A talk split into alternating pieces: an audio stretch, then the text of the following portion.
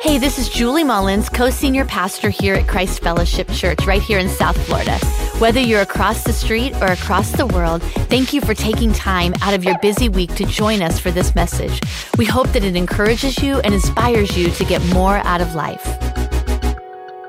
Isn't that awesome what you're a part of? I love seeing our students' lives being transformed and changed. And I just want to say this um, Julie and I, we are so proud of our student pastors and our student teams and all the volunteers that gave up their vacation time to go out and hang out with students, stinky students working outside for all those days. So if you were one of the volunteers, thank you. All the, uh, the production teams and creative worship teams. It was, a, like Julie said, not just a, a moment, but a moment that's going to mark the rest of their lives. And we're so grateful for you. want to welcome everybody joining us today at all of our different campus locations. Happy Sunday to you and everybody joining us online. Hey, online, you've heard me say, if you're online and local, you need to get here. Now, if you're just home, you know, if you're home because of health, stay home and take care of yourself. But if you're home because of habit, because you just like watching in your PJs, take a shower, get to church. You need to be here. We need you here. It'll help you when you get here. One of our locations near you. Hey, today I want to I want to talk about something that is obviously very important to Jesus. It's obviously important to Jesus because before he started his public ministry that would take him to the cross, he did this thing. When you read through the Bible, you see a lot of ink on paper given to talking about this topic that we're going to talk about today. And in his final words to his followers, Jesus is talking about this thing. Now, final words that somebody says before they go, those are important words. Like, like the final words before somebody dies. They're on their deathbed. The last thing they're talking about. Those are, those are trust, those are significant, heavy words. Like people aren't talking about the weather or the stock market, as good as it may be, or who's gonna feed the cat. They don't care. Maybe the dog, but not the cat. No, no, the words, the final words that somebody shares, those are significant words. Now, Jesus was not getting ready to, to die. He had already done that. He had already gone to the cross, paid the penalty for our sin, was put in a tomb, and three days later rose up from the grave, spent 40 days with his followers in and around Jerusalem and the Galilee. But these are the words that he spoke right before he ascended into heaven to be seated with the Father. And they are found in multiple gospels, but let me read to you out of Matthew 28, verse 19, these final words that Jesus gives to us, his followers. He says, Therefore, go and make disciples of all nations, baptizing them in the name of the Father and the Son and the Holy Spirit, and teaching them to obey everything I have commanded you. And surely I am with you always, even to the very ends of the age. Now, this passage is known and labeled as the Great Commission. It is the great commissioning of the church. Jesus kind of given us his marching orders of what we're to be about, what we're to do, what we're to focus on while he's away until he comes back. Now, at Christ Fellowship, we've always said that a, a great commitment to the Great Commission will grow a great church. So we want to have a great commitment to this great commit. We're committed to these words. Jesus says, Go, make disciples of all nations. That word nations is better translated all people groups. Go, go tell people, go tell people who don't know me about me. Go, that's your focus. That's where I'm sending you to your neighbor that doesn't know me yet. Go. To your coworker that doesn't know me yet, your friend that doesn't know me yet, to the family member. Go. And that word go actually translates as you go. As you're living your life, remember you're not just living your life. You got to remember that you are on a mission. Church, do you understand that? You personally have a divine calling from God that is on your life, that regardless of what your career is, your calling is to make disciples. That is your calling. Let that settle in for a minute because you might think, what am I called to do? Who am I called to be? What is my calling? I'll tell you what your calling is. Jesus told you right here. You and I are called to go make disciples. It says in the Gospel of Mark, in, in this great commission, It says, go into all the world and make disciples, all the world. That's why Christ Fellowship, we, we are committed to our outreach and, and our missions. We are, let me tell you, if you don't know, we are an outwardly focused church. We're not focused inward. We're not just worried about us four and no more. No, no, no. We, we, we, aren't, we aren't consumed by what we want. We are consumed by who they need. They need Jesus. People need to know that God loves them and that Jesus came for them to have this a life that is abundant and full. And so our focus is on, on them. Our focus is on getting this message out. We are called to impact our world with the love and the message of Jesus Christ, everyone, every day, everywhere we go. That's why our students, for their student weeks of camp, they don't just go ride horses and swim in lakes. That's fine if others do that, but man, they're gonna, they had fun, but they were also out serving in the community. They were feeding the homeless. They were looking after people that other people have forgotten about. Why? Because of this great commission. It's why today there are literally thousands of orphans around the world that you are taking care of. In India and Africa and down in Haiti, you are providing housing and, and food for them, Christ Fellowship. You're a part of that. Every time we give, you're a part of helping them know the love of God in a practical way so they can then hear about the message of Jesus. You're helping us care for human trafficked victims here in South Florida and, and over in Europe and, and over in Thailand. You're doing that. Why? Because of the Great Commission. We have to go and tell them and reach people that are not being reached. Go tell all people groups. Why we got to keep launching campuses. It is why we had to launch a campus in Vero Beach and Riviera Beach during a pandemic. Hey, Vero, Riviera Beach, we love you. We had to go. And, and it's why we got to go to Boca. It's why we're going to go to Westlake. It's why we had to reclaim our Trinity over here, this Trinity campus. So it's not just a subdivision, but man, we are reclaiming that place to build it for the kingdom of God. That's why, because of this commission. But can I tell you, this is not just something that we're supposed to do together as a group, which we are, but this is actually very personal. If you are a Christ follower, then this is your commission. This is from Jesus to you. As you go to work this week, make disciples.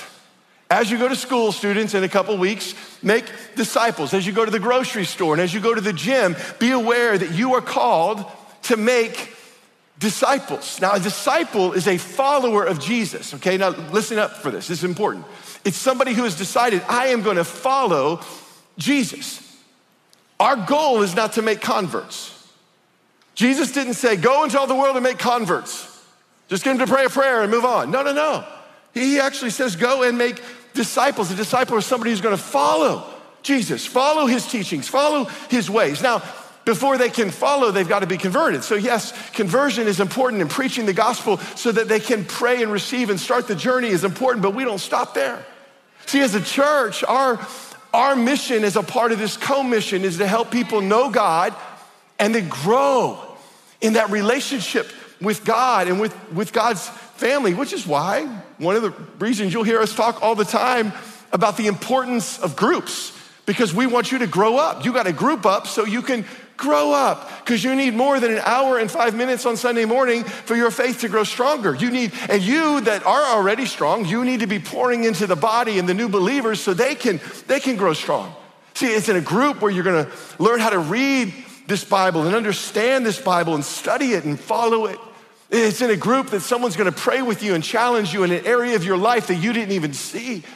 It's in a group where you're going to learn how to, how to pray and how to hear the voice of the Holy Spirit and follow Him. So you've got to group up to grow up. And in a couple weeks, we're going to be launching our fall season of groups here at Christ Fellowship. And let me just tell you, you just need to make the decision right now. I am going to grow up my faith in Jesus Christ because I don't want to stay where I am right now. I'm going to grow up to grow up. Look again at that verse, Matthew 28. Therefore, go and make disciples of all nations baptizing them in the name of the Father and Son and Holy Spirit, and teaching them to obey everything I have commanded you. Jesus says, Go and make disciples, baptizing them. In his final words, he's talking about baptism. And he puts it right up there with evangelism go share, baptize, and teach. It's, it's right. Why would Jesus with some of his just final words that he has to his followers, why would he be talking about baptism unless it is more significant than we know? Unless it holds a key to something in our spiritual journey that we maybe have not really fully grasped.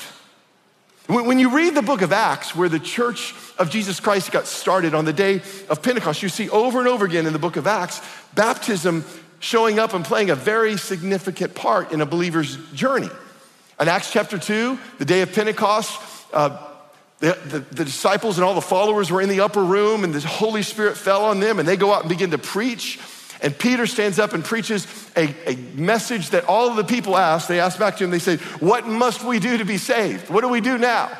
Like, in light of this amazing grace that you're telling us about, what is our response?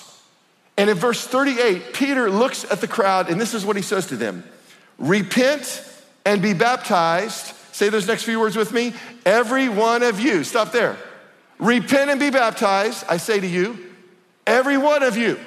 Every one of you repent and be baptized in the name of Jesus Christ for the forgiveness of sins. Repent and be baptized. Now, repentance is not a word we talk about a whole lot anymore, right? But it actually is a very simple word. You've heard me explain it this way I'm heading in one direction, and then I'm, I'm aware that I'm heading in the wrong direction. And repentance is stopping and turning 180 degrees and walking in the opposite direction. So repentance is understanding God, I can't go my own way anymore. I've been walking my own way. I've been doing my own thing. I've been thinking how I've been wanting to think, living how I want to live. But now I realize it's not taking me where I need to go. So I'm going to stop. I repent for heading that way. And I'm going to turn and I'm going to follow you. I'm going to follow you, which means there are some things I'm not to do anymore because I'm, I'm not going that way. There's some places I'm not to go anymore because I'm not going. Are y'all with me this morning? There's some things we cannot do anymore because now we're going a different way. And those things are not on the way of Jesus. I'm walking a new way. See, I'm afraid some people have prayed a prayer, but they never repented. May have raised a hand, but nothing ever changed. Just kind of still going the way I was going. And yeah, I'll, I'll bring Jesus along, you know, I'll drag him with me my way. No, it doesn't work that way. He doesn't want to go that way. He's going in a different way. And so to repent means I recognize I can't keep going my own way because my own way is not going to lead me to where you've got for me and the life you have for me. So, so I repent and I turn. Doesn't mean you're perfect. Doesn't mean that you never fail, but it means, man, I'm moving in the direction of Jesus. I'm moving in his way. I'm afraid some of us today need to actually repent. And if you've never repented of your sin and said, God, I'm sorry for my sin. I'm sorry that I keep thinking my way's better. Today I'm gonna lead you in a prayer in a little bit, and you can say, I'm sorry, I repent, and I turn.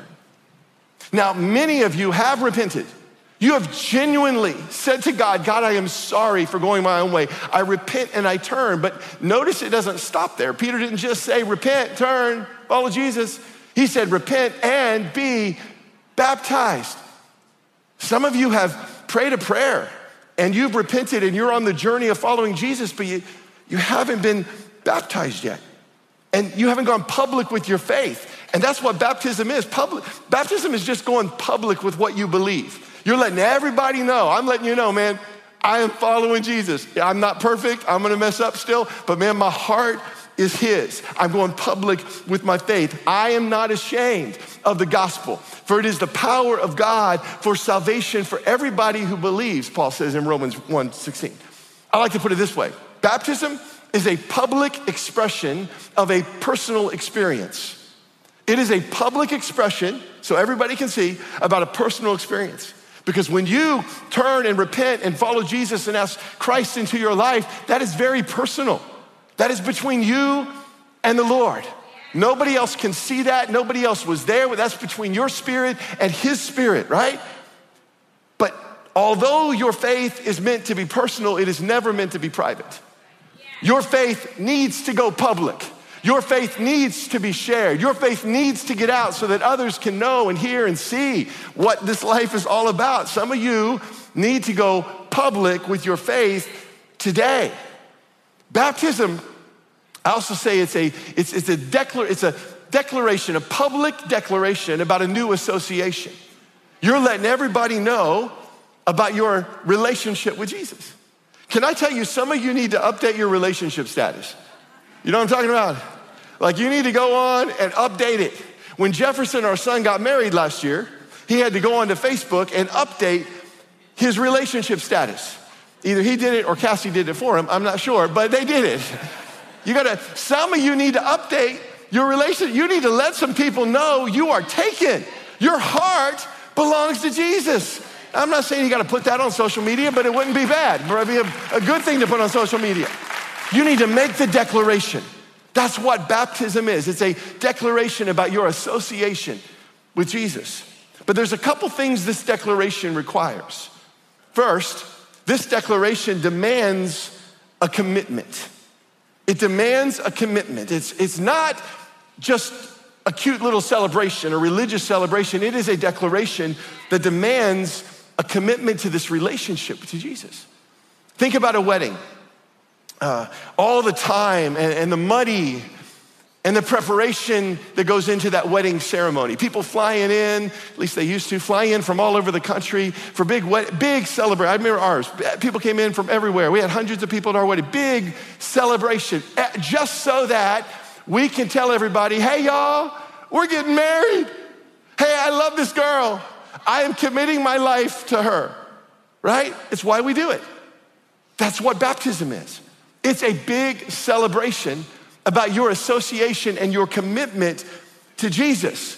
You've made a commitment to Him, and you want everybody to know about this commitment of following Jesus that you've made.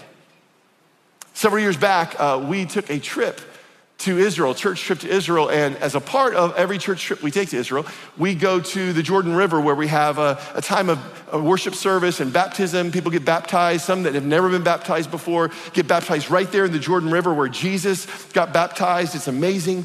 And so one of the trip we finished baptizing our group, and as we were getting out of the water, this group of people from India came down to the water and they didn't have a pastor with them, and they asked, Are any of you pastors, would you baptize us?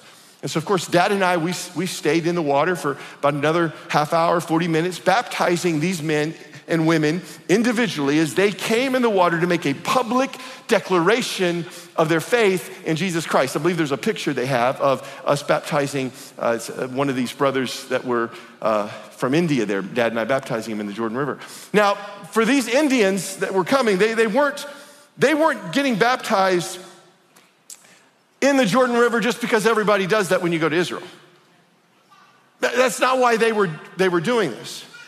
See, to the people from, from that culture, baptism in Jesus actually means something very, very significant.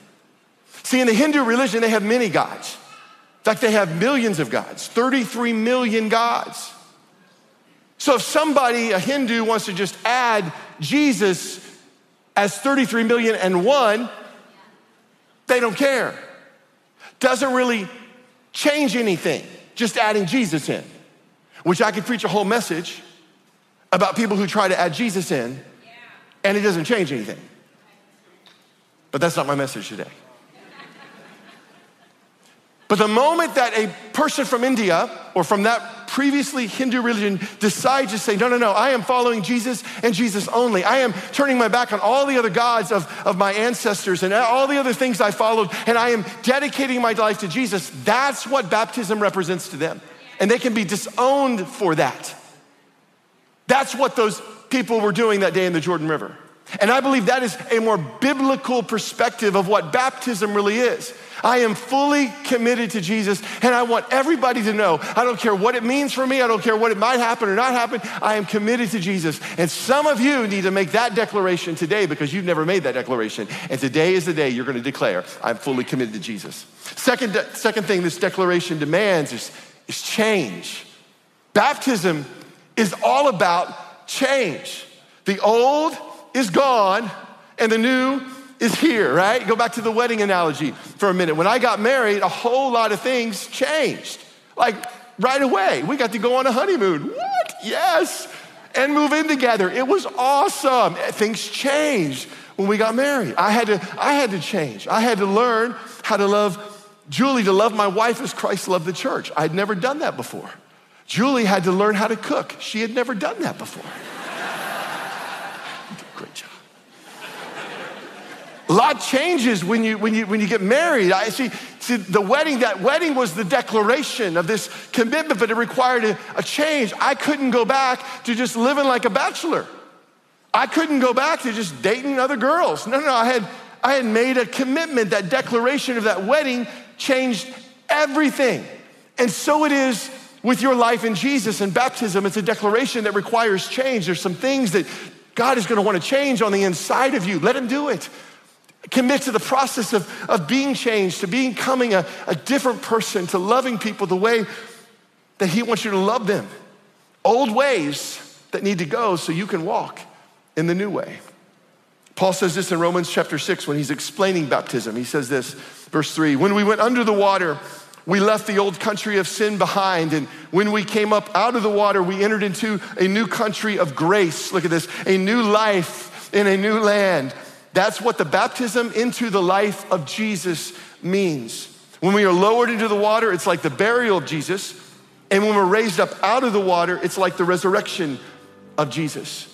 And Paul goes on to say in that passage, our old life is buried so we don't keep on sinning.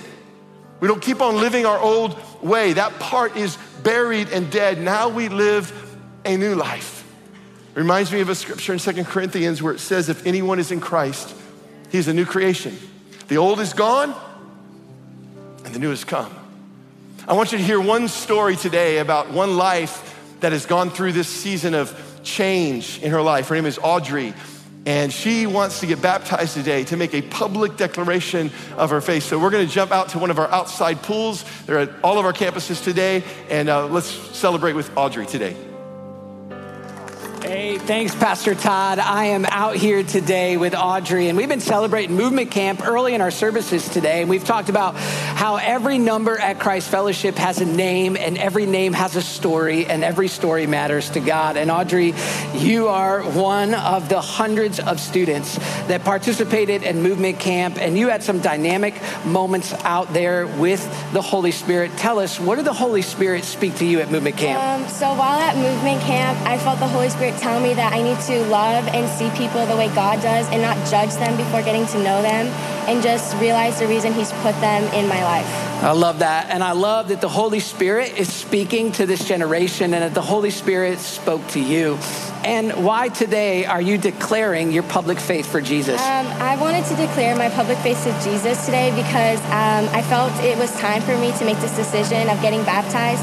And I felt the Holy Spirit just tell me that I need to take this step of obedience in public with my faith in Jesus. I love that. I love that. Well, Audrey, it's my privilege today to baptize you in the name of the Father, the Son, and the Holy Spirit, buried in the likeness of Christ's death, yeah. raised to walk in newness of life. Come on, church. That's worthy to be celebrated. Come on now. I love that our students are leading us. Audrey is one of 100 students that are getting baptized today across all of our campus locations. How great is that? So, a couple things I want to share with you about baptism before you go get baptized. First, you need to know baptism doesn't save you. Only faith in Jesus saves you. You don't have to do anything. Jesus did it all by what he paid the penalty of sin on the cross for us. And all you do is just receive his grace and mercy. But baptism is an outward expression of that personal experience. It's like this wedding ring. This wedding ring doesn't make me married to Julie. My vows and my commitments that I made to her make me married to her. This is just an outward symbol, an outward sign of that inward commitment and devotion that I've made to my wife and let you know I'm taking y'all. Hey, Secondly, I've had people ask me, well, Todd, I was baptized as a baby. Does that count? I can tell you, your baby baptism was good for your parents, but you don't remember it. You were just laying there, drooling, right? You don't have any recollection of anything going on. Hey, listen, baby baptism is fine because it's your parents' heart to present you to God, but can I tell you, that's not in the Bible. It's not in the Word of God. Baptism in the Word of God is believers' baptism. Once you came to faith, then they believed. They believed and they were baptized. They were believed, they believed and they were baptized. So the fact that you were baptized maybe as an infant, Beautiful foundation for your life. Beautiful expression of your parents' heart to want to raise you in the ways of God. But now it's your turn to make your own steps. So I have a question for you today. If you have given your life to Jesus, why haven't you been baptized?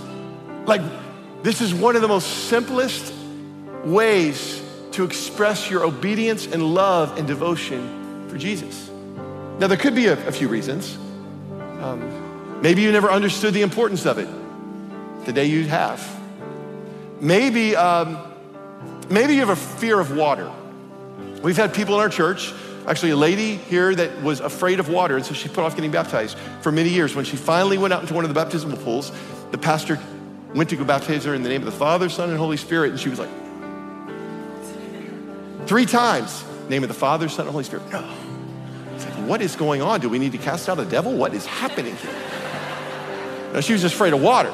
So they talked about it and decided if she could just dip down under the water, she'd be okay instead of going back. So we did it. She dipped down, she's fine, she's baptized. Woo! Your excuse might be, well, Todd, I, I wasn't planning on it, so I, I don't have I don't have a change of clothes, I don't have a towel. We got you covered. We have t-shirts, shorts, and clean towels for you. Hey, no excuse. And you live in Florida. You're gonna get wet later today anyway. It's gonna rain, I promise you. So just go with it, right?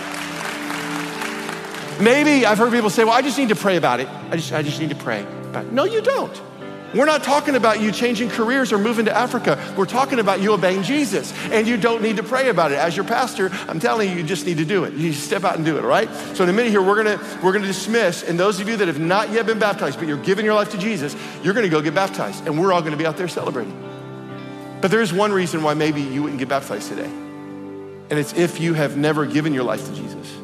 You've never surrendered control of your life to Him. You've never repented and said, I want to follow you. And so I'm, I'm going to lead you in a prayer right where you are. Would you bow your heads with me across all our locations today? And if you would say, Todd, today I need to get my life right with God. I, maybe I prayed a prayer one time, but I never, I never repented of my sin. I've never really turned. Today I, I want to I want to turn. Today I want to declare my love for God and I want to have that right relationship with Jesus and I want to invite him in my life. If that's you today, I'm going to pray this prayer and if you would say, "Todd, would you include me in this prayer?" then right where you are, would you just raise a hand up? Just hold it up high. Don't be ashamed. You're like, yes, I want everything Jesus has for me. I don't want to miss out on any the life He's got for me. That's right. We're all going to pray this prayer out loud. But those of you with your hands up, this is your prayer today. Let's pray this together. Say, dear Lord Jesus, come into my life. I repent of my sins. I turn and follow you. And I promise to follow you the best I know how for the rest of my life. In Jesus' name I pray. Amen. Would you help me thank God for all those that made that decision today to follow Jesus? Thank you again for spending time with us today. If you're looking to take a step in discovering the more that God has in store for you, just text the word podcast to the number 441 441 and then select the option that applies to you. And if you enjoyed this message, just make sure that you subscribe and check out our podcast channel for past episodes. A special thanks to all of you who so generously give to all that God is calling us to do together. It's really because of you that everything we do is possible. We'll see you right back here for next week's message.